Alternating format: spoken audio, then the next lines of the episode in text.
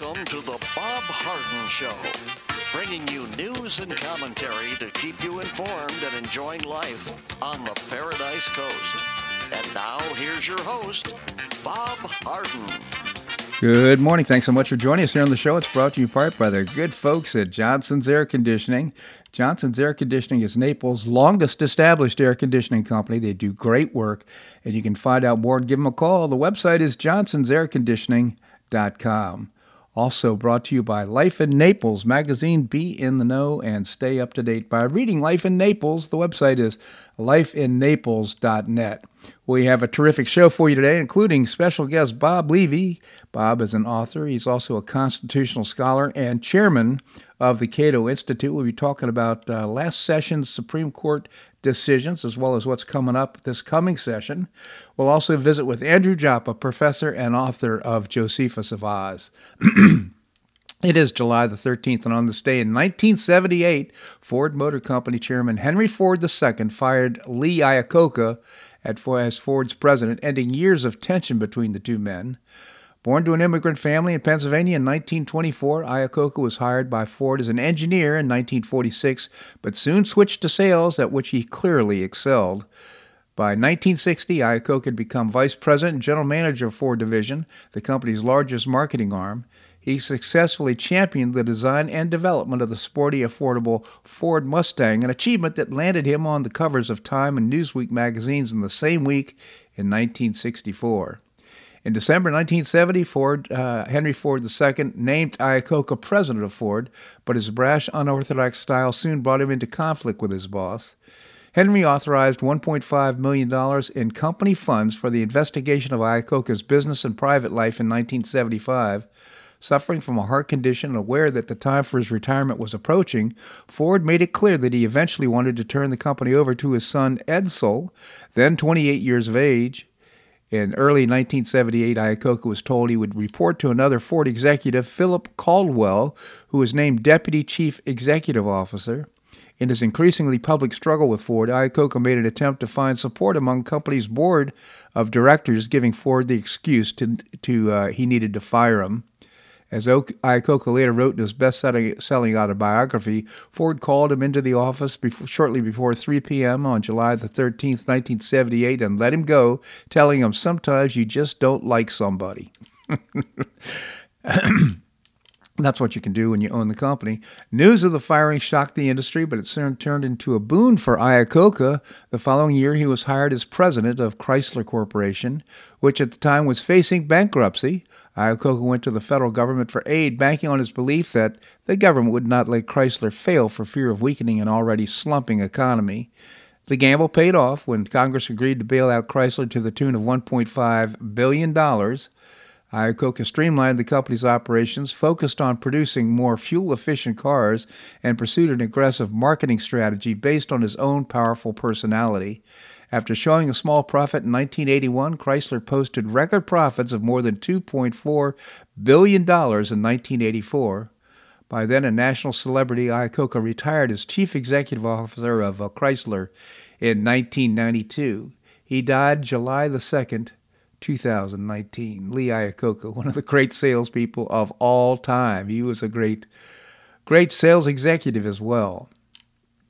Well, the Florida Democrat Party's annual leadership conference is sponsored by big pharma giant and COVID 19 vaccine pusher, Pfizer, or Pfizer, I should say, the National Pulse uh, pointed out yesterday.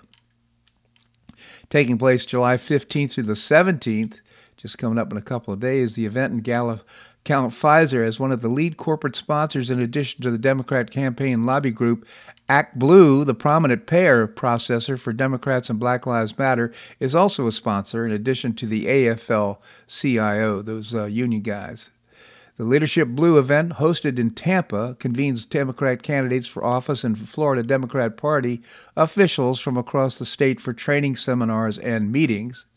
Pfizer's sponsorship appears to pose yet another conflict of interest, you think, given the company's role as a COVID 19 vaccine maker, which still enjoys government protection under the legal challenges over their mRNA therapies. Furthermore, despite obscuring results for its pharmaceutical trials and studies suggesting national, natural immunity confers better protection than COVID 19 vaccination, the company has continued to receive approval on its vaccines and boosters from the Food and, and Drug Administration. By the way, the Food and Drug Administration just changed its definition of a vaccine. Uh, the reason, of course, is that the current definition didn't, the Pfizer vaccine didn't meet the definition for a vaccine. So they changed the definition of what a vaccine is to accommodate uh, Pfizer. Meanwhile, Floridian uh, Democrats have re- criticized State Governor Ron DeSantis for failing to implement COVID 19 vaccine mandates for businesses and schools, a policy that directly affects Pfizer profits. A pharmaceutical giant has spent a record breaking amount on lobbyists through COVID 19, strategically tapping former government employees with ties to Joe Biden to push for authorization of its vaccine. In 2019, the company spent $11 million on lobbying efforts before increasing the total to $13,150,000. In 2019, the company retained 77 lobbyists before the total grew to a total of 102 lobbyists in 2020. So far in 2021, Pfizer has declared 92 lobbyists. Pfizer has employs a similar tactic has employed a similar tactic outside the political sphere as individuals tied to the company hold influential roles within the media technology and the World Economic Forum. Earlier this year, Democrats en masse voted against a move that would prohibit the monitoring and persecution of American citizens who refused the vaccine. In October 2021, a Pfizer scientist was caught on hidden camera admitting to, the pro- to profiteering off COVID 19. You think it's so obvious. And uh, we've, we've seen that this vaccine quite frankly, just in in to, in summary, it just doesn't work. It doesn't prevent anything uh, because people are getting COVID, especially those that have already been vaccinated are finding they're susceptible to COVID nineteen. So, but nevertheless, it uh, continues to be an emergency situation according to the federal government, and consequently, Pfizer gets immunity from any kind of legal actions that people might take as a result of harm from the vaccine. Liberals are very good at chasing rich people out of their states. Elon Musk has gone from California to Texas. Paul Tudor Jones left Connecticut many years ago, and when he took his business and earnings to Florida, he single-handedly drilled, dripped uh, $40 million revenue hole in the state uh, budget in Hartford. You can almost hear the state lawmakers yell, hey, come on, please come back. Now, billionaire Citadel Capital founder Ken Griffin, one of the richest and most philanthropic residents of Illinois, has moved to where else? Florida. Bloomberg wrote a well researched uh, story on Griffin. He's 53 years of age and has meant to, uh, to the life and civic culture of Chicago. Griffin has given more than $600 million to organizations in the Windy City since 1989. His name adorns the hall at the Art Institute of Chicago. The entire Museum of Science and Industry plans to take on the billionaire hedge fund manager's name in 2024. The University of Chicago is the home to the Kenneth C. Griffin Department of Economics. In June, Griffin donated more than $130 million across 40 Chicago organizations. The 40 uh, latest recipients of his donations represent the fabric of Chicago, among them Northwestern Medicine, the Field Museum, and the Chicago Symphony Orchestra. Griffin has also given $10 million to the Fourth Presbyterian Church, where his children were baptized. The money will help endow meal distribution and other programs. Ken Griffin, uh, who's sometimes portrayed as a greedy Republican hedge fund cat, alone paid more than $200 million in taxes in Illinois in each of the last two years. $200 million. Griffin will save hundreds of millions of dollars in taxes by moving from Illinois to Florida. But his main reason for leaving is the crime wave in Chicago. So sad to see class warfare liberals always kill the goose that lays the golden egg. Isn't that the case? Unbelievable. Just chasing people out who, uh, because of their policies. Whenever it's David versus Goliath, we instinctively support the underdog. But what's so disheartening about this story is that the big bad bully in this story is, well, of course, the U.S. government. Biden is strong arming Hungary to sign on to its cockamamie global minimum tax rate of 15% for multinational corporations As a member of the European Union, Hungary must give its approval before the EU can impose the new minimum tax. All the more reason for them to say not not no, but uh, well, heck no. Hungary's no incentive to join this uh, tax cartel.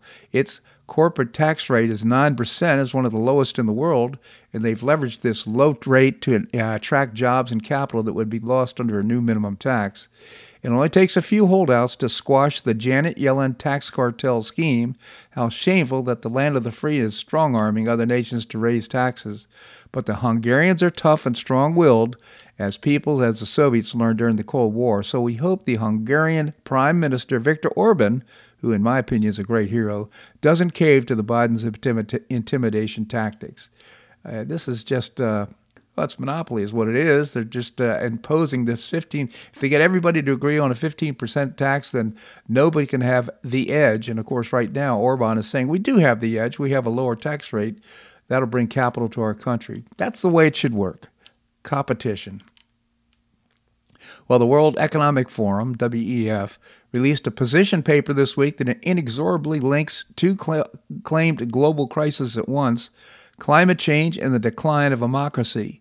It says fighting the former can save the latter as long as consumers stop burning coal, oil, and gas in exchange for green renewables. I'm not kidding, they really wrote a paper about that. The WEF paper argues for the past 15 years democracy has been in decline worldwide. Now, what's the reference source for that? Who knows? But uh, to protect and promote, promote freedom, leading democracies must strengthen their economies and safeguard liberty. It goes on to say ignoring progress toward a low carbon economy could put democracies in great economic peril, not less, while repeating the broader demand of environmental activists for companies to stop investing in fo- fossil fuels. Russian, uh, invasion of Ukraine has brought renewed focus on this economic weakness, the uh, WEF says. What's the answer for the U- Europe's, Europe and the U.S.? Pricing the alternatives to green energy out of the market, he says. First, lead democracies should a- agree to end the underpricing of fossil fuels, which is the principal factor preventing a clean energy transition. The underpricing associated with the producing and burning of coal, oil, and gas amounted to $5.9 trillion in economic costs in 2020. Nearly a quarter of these losses, 1.45 trillion, occurred in the 48 major smaller democracies. The leading democracies of the G20 should collectively commit to phasing out costs and tax breaks for the production and consumption of fossil fuels. They should also phase in more efficient pricing of fossil fuels through taxes of tradable permits to cover the costs of local air pollution, global warming, and other economic damages. The paper goes on to argue that the compliance can and must be enforced. Taxes can be imposed on carbon intensive imports to reduce the risk of unfair competition for their domestic industries. Now, who's going to get all these uh, car- carbon taxes and so forth? Who's this is this is just utter nonsense. Forcing other economies to uh, reform their underpricing of fossil fuels to avoid the penalties imposed by the policy should also be actively pursued, according to the WEF. Uh, with uh, U.S. President Joe Biden already committed to punishing the fossil fuel industry out of existence. The paper concludes that by delaying a clean energy transition, leading democracies are making their economies more vulnerable through continued reliance on fossil fuels. Collectively acting to foster a green transition is not only good for the climate, but also critical for protecting democracy. This is all pure rubbish. It's just unbelievable. There's no reference to uh, why uh, democracy is in decline. In fact, if anything, we've seen, in many cases, democracy flourish. And by the way, Sri Lanka, good example of expanding into the uh, green economy, getting rid of fossil fuels, getting rid of uh, uh, fertilizer that is not that's carbon based. what happened? They went bankrupt. I think that's the canary in the coal mine for the rest of the world. This segment of the show brought to you by the good folks at Johnson's Air Conditioning, Naples' longest established air conditioning company. The website is johnsonsairconditioning.com. Also brought to you by Life in Naples magazine. Be in the know and stay up to date by reading Life in Naples. The website is lifeinnaples.net. Coming up, Bob Levy, chairman of the Cato Institute. That and more right here in The Bob Harden Show on the Bob Harden Broadcasting Network.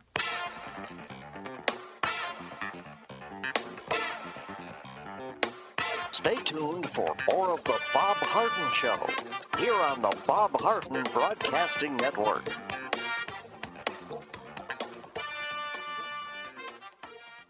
I'm Bob Harden, the host of the Bob Harden Show. One of my favorites for breakfast or lunch is Lulabee's Diner, providing great service, fabulous food, and a rockin' good time. Lulabee's Diner is a throwback to the 60s, complete with great music and a fabulous 60s decor. What I like best is a blend of great food, great value, and terrific service. Most of the friendly waitstaff has been part of Lulabee's for years. I enjoy the great choices for breakfast and lunch, and you'll find the menu has everything and anything to satisfy your taste. Lulabee's offers catering, party platters, lunch boxes, and more. Lulabee's Diner will quickly become one of your favorites for breakfast or lunch. No reservations are needed. Check out the website at lulabees.com and stop by Lulabee's Diner, open from 8 a.m. until 2 p.m. seven days a week. Lulabee's Diner in the Green Tree Shopping Center at the corner of Immokalee and Airport Pulling Roads. Stop by Lulabee's Diner for fabulous food and for a forever cool rockin' good time.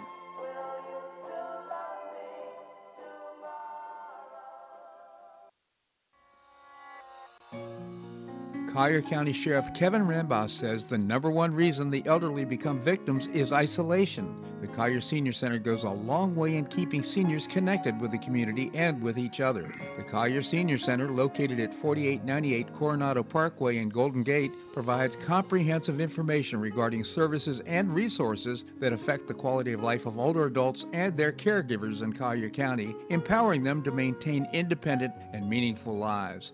Here's Esther Lully, Director of Collier Senior Center. Everyone, every senior is welcome. There's diversity there. It's vibrant. It's a caring atmosphere. So there's a reason we offer the services and programs that we do. We want to help enrich the lives of senior members and provide support to their caregivers. Want to find out more? Visit collierseniorcenter.org. That's collierseniorcenter.org. Or call the Collier Senior Center at 239 252 4541. That's 252 4541.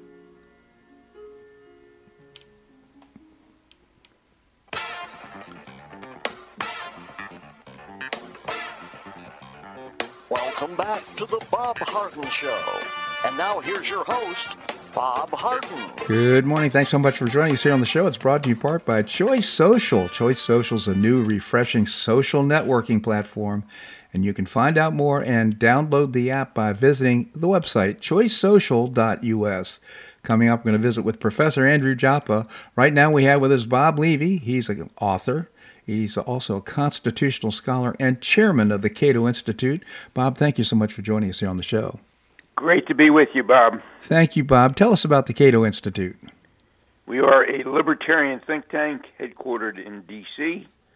and focused on free markets, private property, defending individual rights, and limited governments.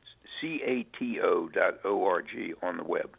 Thank you, Bob. So uh, now that the Supreme Court session is over, I thought it'd be interesting to talk about the uh, big cases, many big cases that were uh, uh, discussed and decided in the Supreme Court and what's coming up in the next term. For starters, how does a federal lawsuit wind its way through the Supreme Court decision? Well, it all starts in the U.S. District Court uh, with witnesses and a, a jury. If if the disputed issues are purely a matter of law and not a matter of fact, then it's possible that the lawyers might argue before a judge without witnesses and without a jury. In any event, the losing party can appeal mm. to one of 12 regional circuit courts or to the Court of Federal Claims. And the appellate court has to take that case. It's usually argued before a three judge panel, and once again, the losing party can appeal. And that's called a petition for certiorari, and this time it's to the Supreme Court, which does not have to accept the case. Now, the petitions for certiorari are evaluated, you know, mostly over the summer by the law clerks. Interestingly, about three percent of the of the petitions are granted. So the rest, ninety-seven percent, wow, of the petitions for cert at the Supreme Court are declined. Next, there's a written brief and an oral argument, and then the justices meet and they vote on the outcome of the case. If the Chief Justice is in the majority, he'll assign the opinion writing either to himself or to another justice in the majority. Otherwise, the most senior justice in the majority assigns the opinion writing. And when the majority opinion is ready, it circulates throughout chambers along with any separate opinions by a justice who wants to express concurrence, agreement with the decision, but maybe for a different reason, or who wants to dissent from the majority. And then as the opinions circulate, there will be numerous drafts. Sometimes there could be a dozen or more hmm. controversial cases. The justices may change their views while this circulating process is going on, or even switch sides.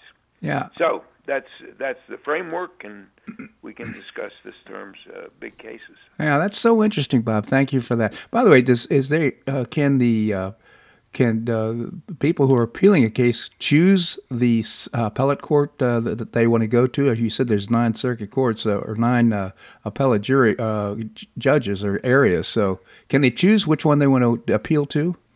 They have some flexibility over the choice of a district court. Yeah. But once they have chosen a district court, and even that flexibility is limited, then the appellate court is dictated by where geographically the district court is located. Interesting. Thank you. So tell us about the big EPA case that's likely to impact, it's a landmark case, quite a few regulatory agencies. Yeah, this was a case that didn't get much uh, headlines until the end, and it's a really important case. The issue there was whether EPA has authority under the Clean Air Act to enact industry wide reductions of greenhouse gas emissions the conservatives argued that EPA only has the authority to mandate changes at a particular power plant, which is called inside the fence regulation. Mm. And the court agreed. Uh, Roberts wrote the decision. It was 6 3 along liberal conservative lines, and it said the EPA cannot mandate renewable sources of energy on an industry wide basis.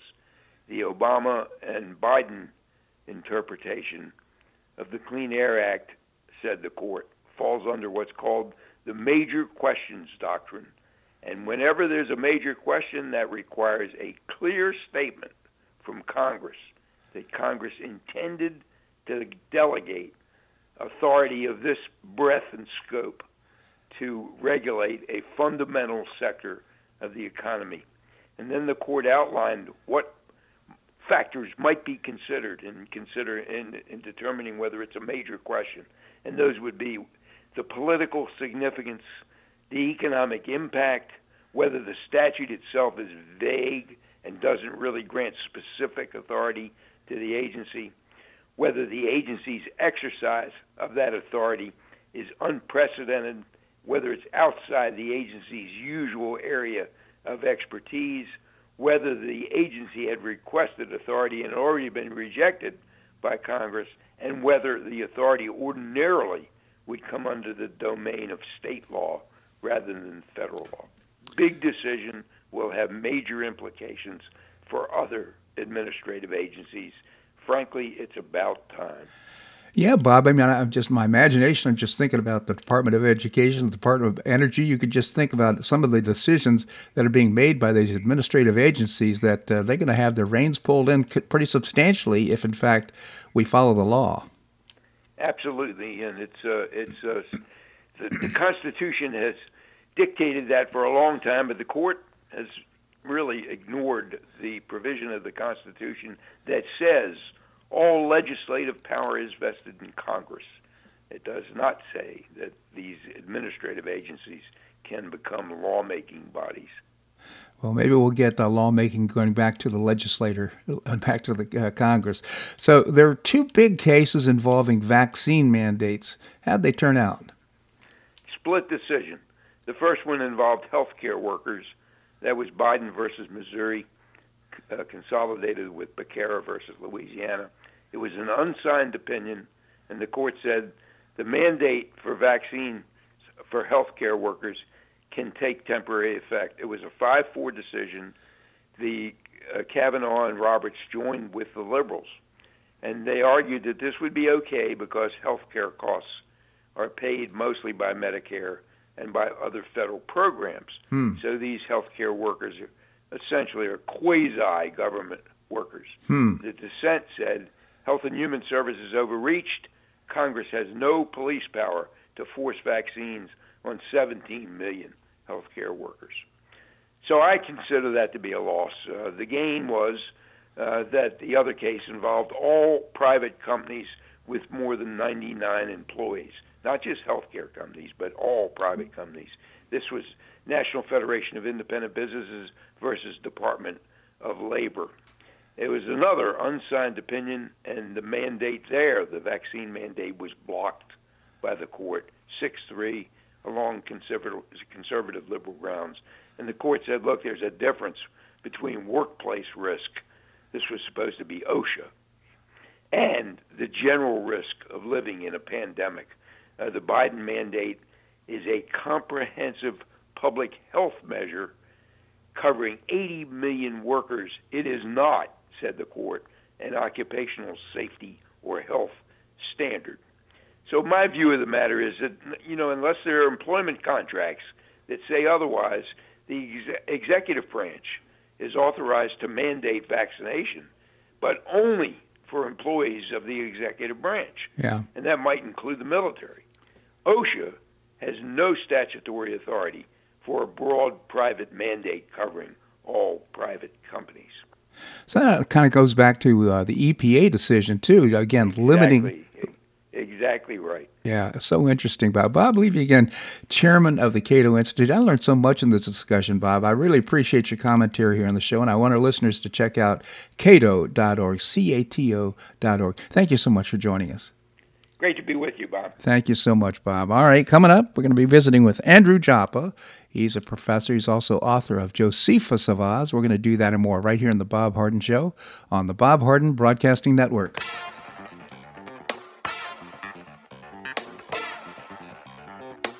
Stay tuned for more of the Bob Harden Show here on the Bob Harden Broadcasting Network.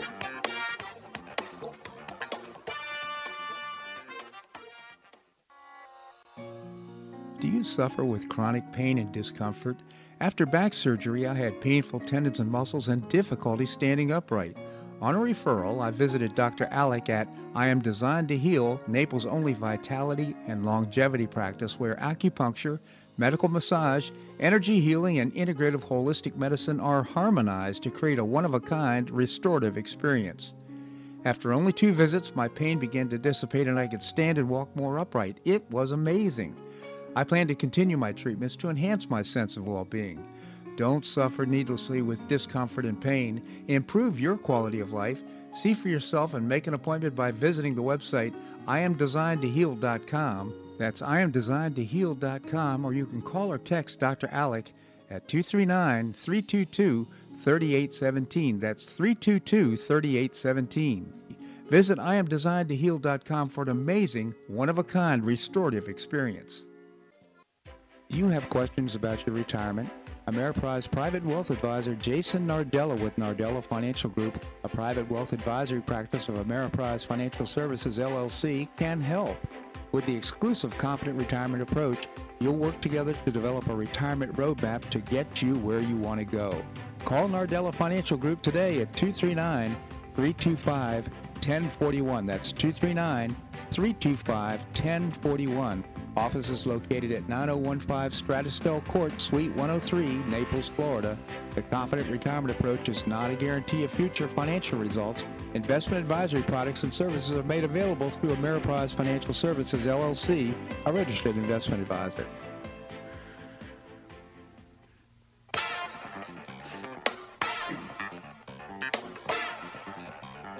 Welcome back to the Bob Harden Show. And now here's your host, Bob Harden. Thanks so much for joining us here on the show. It's brought to you in part by Gulf Shore Playhouse, bringing you professional New York style theater at its very best. And building a 44,000 square foot perf- uh, performing arts center in downtown Naples is going to be absolutely beautiful. You can find out more and get tickets by visiting the website gulfshoreplayhouse.org. We have with us Andrew Joppa. He's a professor. He's also the author of Josephus of Oz. Andy, thank you so much for joining us here on the show. Good morning, Bob. Good morning, Andy. I just wonder if you're catching any of the Tucker Carlson shows lately. I think he's really on fire. Well, that that was my good news uh, story for today. Let me start out with something else before I get to Tucker. Uh, it, this is not a, a, a, large story, but it's a it's a heartwarming story. I, I saw a video of a little leaguer with one arm, born with one arm, who hit a long home run in the little league, and I, it was just particularly emotional. I you know, as a baseball fan and as somebody who admires uh, somebody who, who gets it done regardless of the uh, you know the obstacles, and to watch this kid hit a long home run with only one arm was just very uh, very, very gratifying to me, Bob. So I wanted to mention that. That's all. Well, uh, getting you. back to Tucker, Tucker has been with us obviously for many years, and uh, as with any uh, person who takes on controversy, not every word that comes out of his mouth is something we agree with. That's that's a, that's a horrible thing to uh, to to state about anyone. I disagree with them sometimes. Of course we do. Yeah. But if you talk about the large amount of what Tucker Carlson brings to the American population, he brings things out that, that are available nowhere else, Bob. And he does so with an intensity and enthusiasm and an amount of research that is just is just absolutely uh, fantastic. So uh, I think America really, um, those people that are thinking Americans, uh, must have a show a debt of gratitude to Tucker Carlson. So uh, that's my good news today. Uh, his show yesterday on, on green energy was absolutely mind-boggling. But before I get into that, let me Yeah. just see if you have any any comments about where we are right now. Yeah, I totally agree with that. I think when you, you listen to his uh, monologue at the beginning of the show, his synthesis of what's going on and how he connects the dots with so much evidence to support it is so fabulous. And uh, did you know that Tucker Carlson's show is the most watched commentary among Democrats aged uh, 25 to 49, I believe it is, in the United States? I, I had heard that it must be like a uh, a forbidden pleasure, you know, that type of thing. they, they don't want to admit it to their friends, but that's that's where they migrate if they have any any functioning brain left at this point. Tucker Carlson is the place to go. Absolutely, it's so interesting indeed. And uh, his his uh, comments about Sri Lanka, it's almost making Sri Lanka look like the canary in the coal mine when it comes to what's going on with green energy. Well, I mean, it, you know, we can put it that way, the canary in the coal mine, but I think we're looking at a a, uh, a far larger problem than merely Sri Lanka, where the government has, for all practical purposes, collapsed the farmers uh, in Sri Lanka with the uh, the cost of fertilizers, the the natural fertilizer demand, uh, uh, the, the green energy demands producing that, uh, have in fact overthrown the government of Sri Lanka. But uh, if we look across uh, Europe, we, we can see there is a, a, a substantial amount of, uh, of activity of a comparable nature. We're talking about uh, Italy and we're talking Germany, the Netherlands. These are these are nations where the farmers are, are in France. The farmer is in active revolt against the uh, the problems that are being imposed on them unne- unnecessarily Right. uh, by the government. And this just isn't, as you recognize, Bob. I, I know this just isn't a problem affecting the ability of a of a farmer to make a living. This is affecting the availability of, of food supplies. And as somebody has said, I, I forget who it was, that uh, anarchy is only nine meals away from happening. In other words, once a population is, goes into hunger, then all bets are off. All restrictions are off. The the totality of a society changes when it goes into a a, a mode of, of, of food deprivation, and we're seeing that right now across the European continent.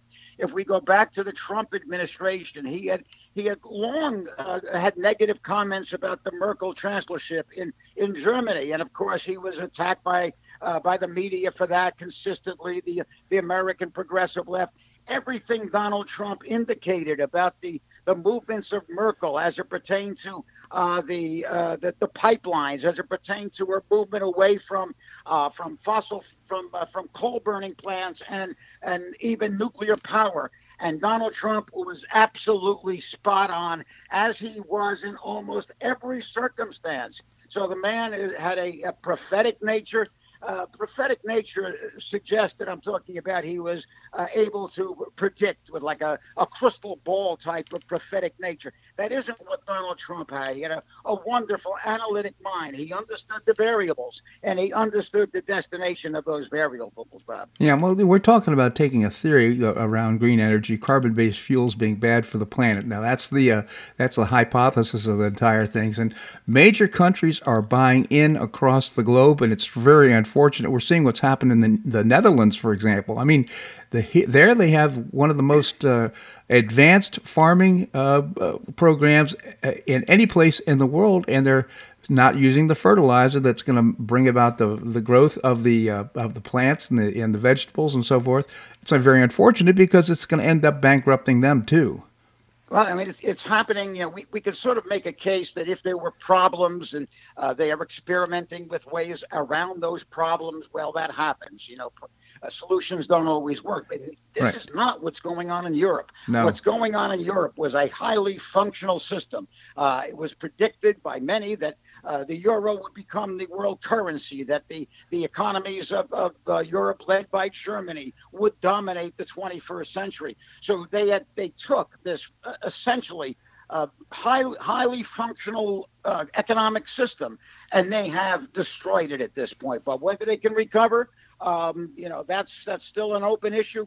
Perhaps they can. Uh, maybe the farmer challenges will uh, do something to these to these lugheads in the in the governmental decision making areas. But uh, I'm not optimistic about that, Bob. Well, and the, you know, the World Economic Forum released this position paper recently saying that if we're going to save democracy, democracy is in decline. We need to do something about climate change, we need to reprice energy. Uh, uh, for example, uh, carbon-based fuels, make, make them higher priced so that we could phase them out of existence and rely on renewables. This is just absolute nonsense. And where they get the authority to to, to make these uh, recommendations, it's almost like decisions they're making.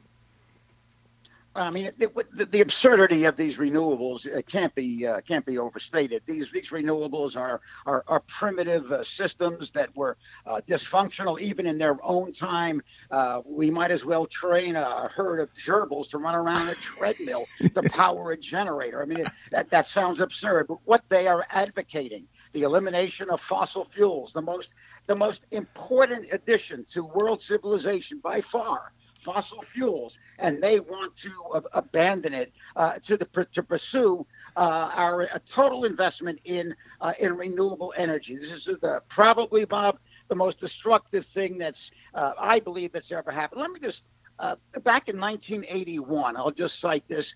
Uh, to show you how obvious the problems were uh, predictable at that point. I wrote an essay for the uh, for the Gannett newspaper chain, uh, in which I said, uh, talk, the name of the article was Environmental Theology Denigrates Human Need. That was 1981. Yeah. And I make the point the difference between a legitimate concern for the environment and the movement called environmentalism lies in the way decisions are made. A healthy, environmentally concerned decision will be based on its impact on the human experience. If an environmental improvement can be made without any cost, obviously it should be made. As soon as a cost is incurred, we must evaluate the benefit to be derived against that cost. So this is 1981. I'm writing uh, in terms of what was going on about global warming at that point in time, uh, the, the, the, future of where that would take us. Uh, you know, and I'm not, uh, this is not my area of academic expertise, but for any uh, any reason mind, any reason mind,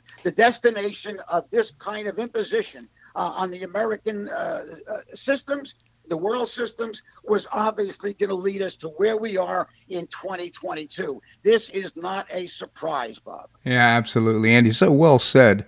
Uh, so interesting, too. Uh, we're going to take a short break, Andy. Can you stick around? I will be here. All right, we're going to have more here on the Bob Harden Show on the Bob Harden Broadcasting Network.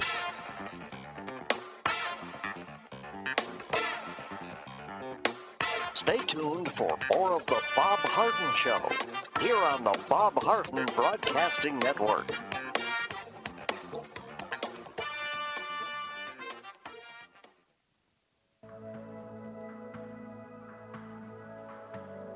Do you suffer from joint pain in your shoulders, hips, or knees? I was suffering from debilitating pain in my knees On a referral, I saw Dr. George Markovich with the Institute for Orthopedic Surgery and Sports Medicine. He successfully treated my symptoms and pain for several months. Finally, having exhausted all alternatives for pain management, Dr. Markovich and I agreed that surgery was my best alternative. Dr. Markovich replaced both of my knees in 2006, and I now have full range of motion in both knees, and I have no pain. I now play golf and exercise free of debilitating pain in my knees. Don't suffer needlessly with joint pain. Call orthopedic surgeon Dr. George Markovich with the Institute for Orthopedic Surgery and Sports Medicine at 482 5399. That's 482 5399. He did a great job for me and he'll help you too.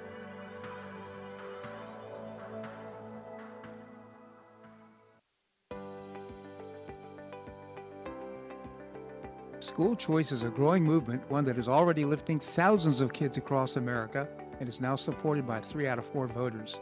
The Optima Foundation, a 501c3 nonprofit, was founded to support the establishment and expansion of superior schools of choice.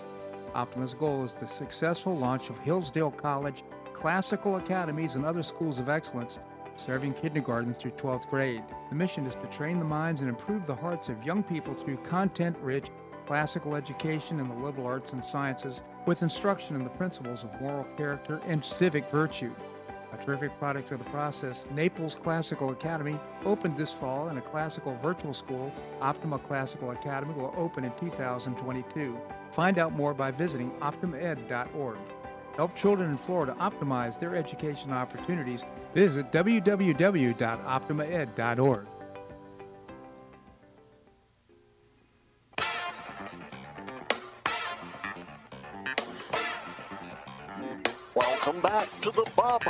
Show.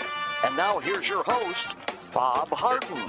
Thanks so much for joining us here on the show. We're providing you news and commentary rooted in a commitment to individual liberty, personal responsibility, limited government, and the rule of law. We continue the conversation with Andrew Joppa, professor and author of Josephus of Oz. Again, Andy, thank you so much for joining us.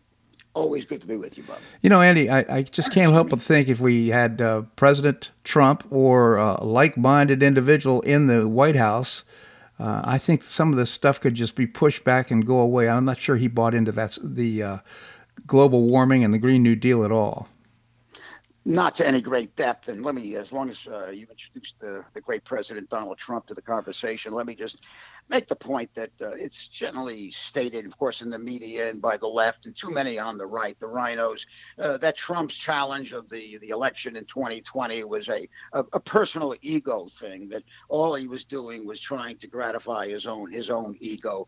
Uh, I think if we look at the nature of the man and uh, what, what followed from 2020, I think Donald Trump saw that any nation where they would allow an election to be stolen uh, did not portend well for the future. I think Donald Trump understood completely the nature of what would happen if that election was stolen from him, or even if he had lost legitimately. He understood the, the future, and I think we're seeing that being written in spades, Bob. I yep. think there is there is no doubt in my mind that Trump understood exactly the destination of a Biden administration.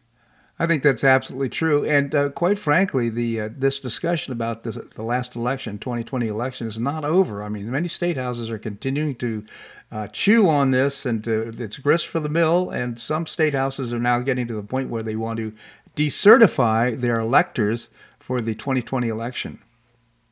Well, obviously, it's not going to be over overturned. That that can happen. It won't happen. But on the other hand, uh, we talked about this before, you and I, on your show.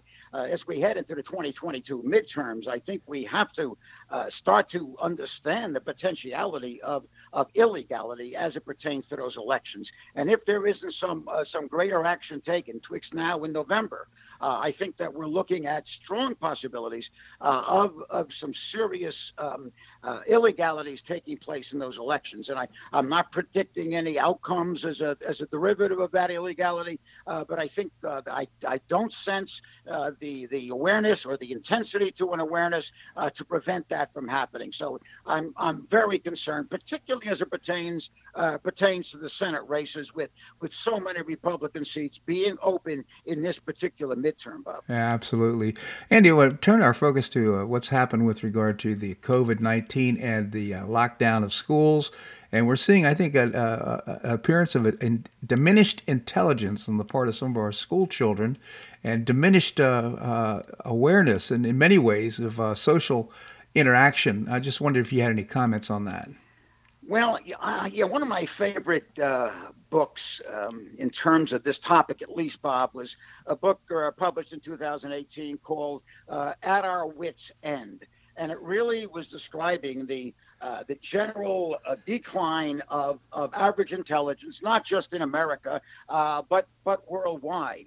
Uh, if we look at, for example, the, the definition of general intelligence, uh, it says it, it, this is the most commonly accepted a very general mental capability that, among other things, involves the ability to reason, plan, solve problems, think abstractly, comprehend complex ideas, learn quickly, and learn from experience. Uh, I think anyone who looks at the progressive left and believes that any of those attributes are being demonstrated in the in the progressive left, I, I think has to uh, evaluate their own level of intelligence. Uh, certainly, there's been uh, been a substantial decline in the uh, in the positions uh, filling our bureaucracies. Uh, I don't want to name names, but certainly I could. we're looking at a, a, a Biden administration and I the word incompetence is another word to I believe reflect a lack of intelligence, general intelligence, as I've just defined it.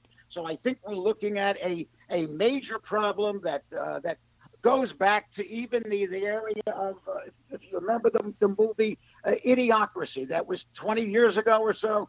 And Idiocracy, this movie, certainly a, a, a satire, described the decline of intelligence leading to the total collapse of a society. Uh, that was satire at that point. If they made Idiocracy today, Bob, it would be a documentary.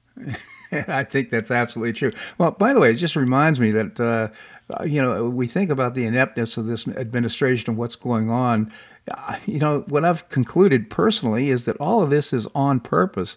I think uh, Joe Biden is upset with the fact that he's doing what he intends to do with the green energy, with the education, with everything that we're talking about. The problem that he has is he's just upset that American the American people aren't buying into it and supporting it. Well, I certainly I agree with that, presuming that Biden is the author of his own thoughts, which was in serious doubt, you know. But let's presume that he is, and then I totally, I totally uh, agree with you. And if we're looking at the inability to learn from experience as one of the characteristics of, of general intelligence, who more so than a Joe Biden uh, is in that category as he constantly replicates previous uh, directions that have proven to be disastrous, and yet he goes uh, more deeply into these into these areas. Uh, if we look at the the leading demographic, and I think this is telling as far as I'm concerned, the leading demographic uh, is in support of the Democrat Party is women with a postgraduate degree 54 to 29 percent support ratio for the democrat party that is by far their largest demographic now let me make a point without categorically insulting anybody.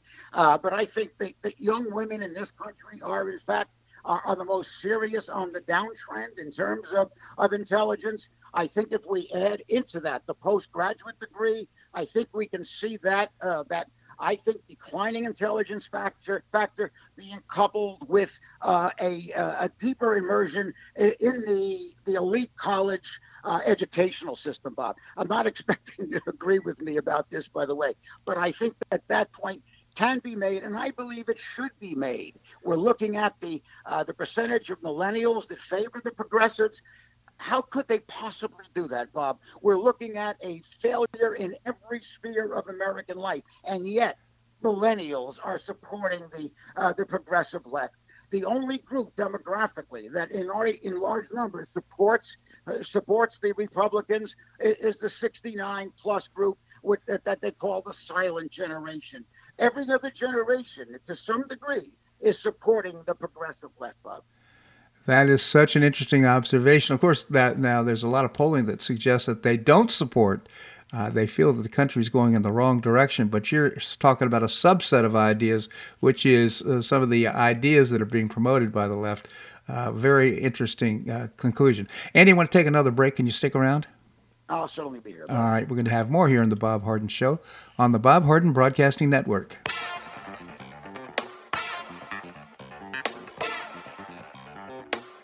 Stay tuned for more of the Bob Harden Show here on the Bob Harden Broadcasting Network.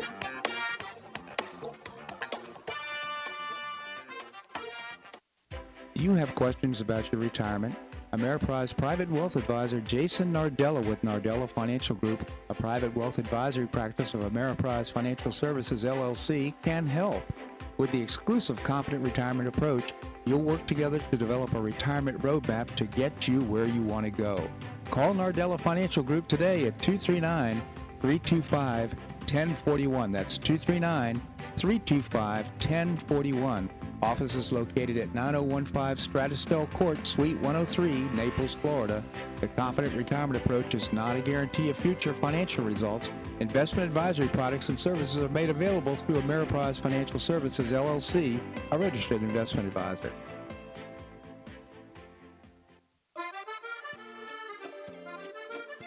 Blue Provence Restaurant is a favorite dining destination for many Neapolitans, including Linda and myself. Blue Provence, located in a historic building in the heart of Old Naples at Crayton Cove, offers a mix of French bistro cooking with bold, fresh Floridian flavors. Experience award-winning cuisine at Blue Provence and enjoy one of Florida's most extensive, eclectic, and fun wine cellars. Dining your choice of the popular Eat-In Bar, the intimate courtyard garden, or the beautiful Provencal Caribbean dining room. Enjoy a wonderful and memorable evening in a casual and relaxed atmosphere that includes a taste of Provencal hospitality. Blue Provence is open seven days a week all year round.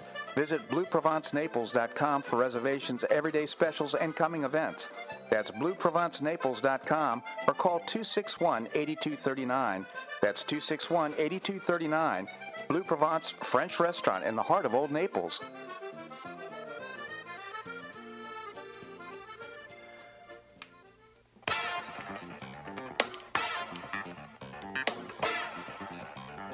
Welcome back to the Bob Harden Show. And now here's your host, Bob Harden. Thanks so much for joining us here on the show. It's brought to you in part by the Foundation for Government Accountability, providing programs and policies to get able bodied folks off of welfare and back to work. It's a moral imperative, and you can find out more by visiting the website, thefga.org.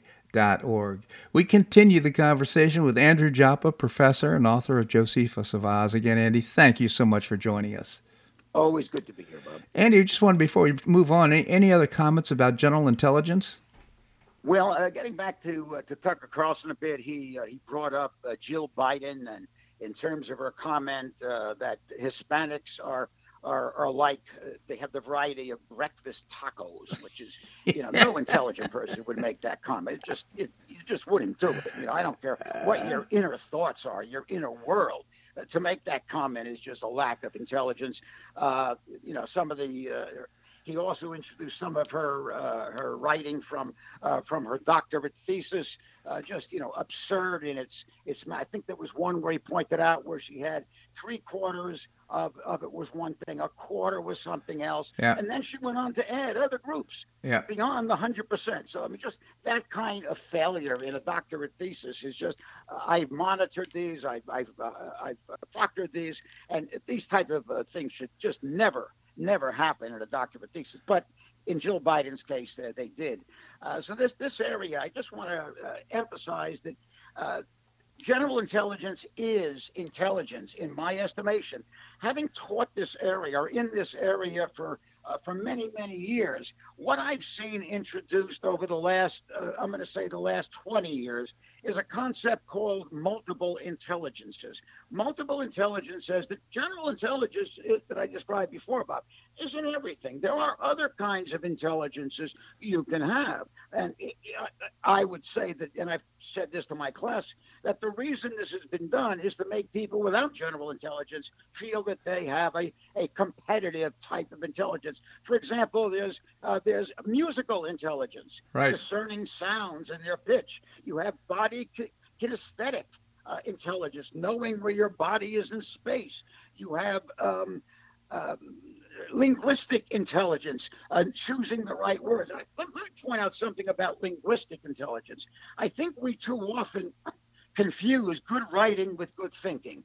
And so, I mean, I always uh, tell my readers and my classes just because you think I write well or speak well, please don't let that become a validation for the quality of those thoughts. And I think what we've done, if you look at a Maureen Dowd or some of these other, uh, Peggy Noonan, these these are functional idiots, Bob. I mean, really, I'm sorry to be so direct, but these people they write extremely well, but their their their ability to think is extremely delimited by uh, by their own lack of general intelligence. So uh, I just wanted to point out there is one intelligence, general intelligence, Bob. Yeah, it's such an interesting point. Although there are savants, and uh, I must say that it's so interesting to see a little five-year-old kid sit down and play Mozart. It's just unbelievable. So that is a special type of intelligence indeed. Probably has general intelligence as well. Well, the savants have always existed. There's a, a, story that's told often about, you know, back in the time of Isaac Newton, he would sit down and uh, def- and and uh, define the laws of physics. Today, the corresponding Isaac Newton works in a corporation. The corporation develops an app and puts it into a, a slideshow. Yeah. So he, what, what the point that was that's made in that kind of comment is is that even when there is great intelligence, it is lost it is lost in terms of how it is applied, Bob. So uh, I think that is something that we're seeing uh, uh, constantly. Intelligent people applying themselves in areas of limited or no value, Bob. Well, you know, making that definition, I think it's important then to think how what are the implications for public education, and I think quite frankly, it's, it's classical education uh, to teach kids how to think as opposed to giving them ideas about critical race theory and some of the other things that are going on in public schools. Well, again, these things just just reek of, of, of no in, intelligence. No intelligence could support or advocate uh, for the teaching of critical race theory or, or, or some of the other sexual identity things. You know, whether or not you agree with them or disagree with them, no intelligent person would advocate for their implementation in the public schools. So I think what we're seeing across the board, and certainly you see it with characters like Ocasio Cortez, I think you see it uh, frequently enough with Sotomayor. You see it with Elena Kagan. Uh, you see it with so many in the in, in the Biden administration. Uh, I, I, I am waiting with uh, negative potentials uh, for the rulings of Ketanji Brown Jackson. I, I, I, and I'm looking at the uh, uh, the press secretary. Um, it just seems to be totally unable to think in a critical manner. So uh, this is a serious problem for America. The number of people that buy into it, I think, uh, is just a multiplier effect. And I think if we can't escape from this, then we're going to be back, not back into, but we will be fulfilling idiocracy, maybe in spades, Bob. Very well said, Andy. Yeah, I just genuinely appreciate your commentary here on the show. Andrew Joppa, again, professor and author of Josephus of Oz. Josephus of Oz, very off off topic for today's discussion, but such an interesting uh, book, Josephus of Oz by Andrew Joppa. Andy, I always appreciate your commentary here on the show. Thank you so much for joining us you and I, Bob, just try to think together. Let, we yes, we do with some general intelligence. Thank you, Andy. Well, that's a wrap here in today's show. I hope you enjoyed it. We've got great guests uh, for tomorrow's show, including Keith Flaugh, co founder of the Florida Citizens Alliance. Seton Motley is the uh, uh, founder and president of Less Government. Former mayor of Naples, Bill Barnett. Always appreciate his very candid commentary on what's happening locally. And Kelly Apfel, who uh, uses the uh, organization that uses aquatics to help uh, disadvantaged kids. Uh, very interesting story. We'll look forward to visit with Kelly as well. As well. Always appreciate your comments on the show. You can send me an email at bobharden at hotmail.com. bobharden at hotmail.com. And always, uh, if you enjoy the show, I'd appreciate you pass the word on to your friends and neighbors. Uh, this, uh, of course, effort is uh, supported by advertisers, and I'm sure they would appreciate that as well. I hope you make it a great day on the Paradise Coast or wherever you are. Namaste.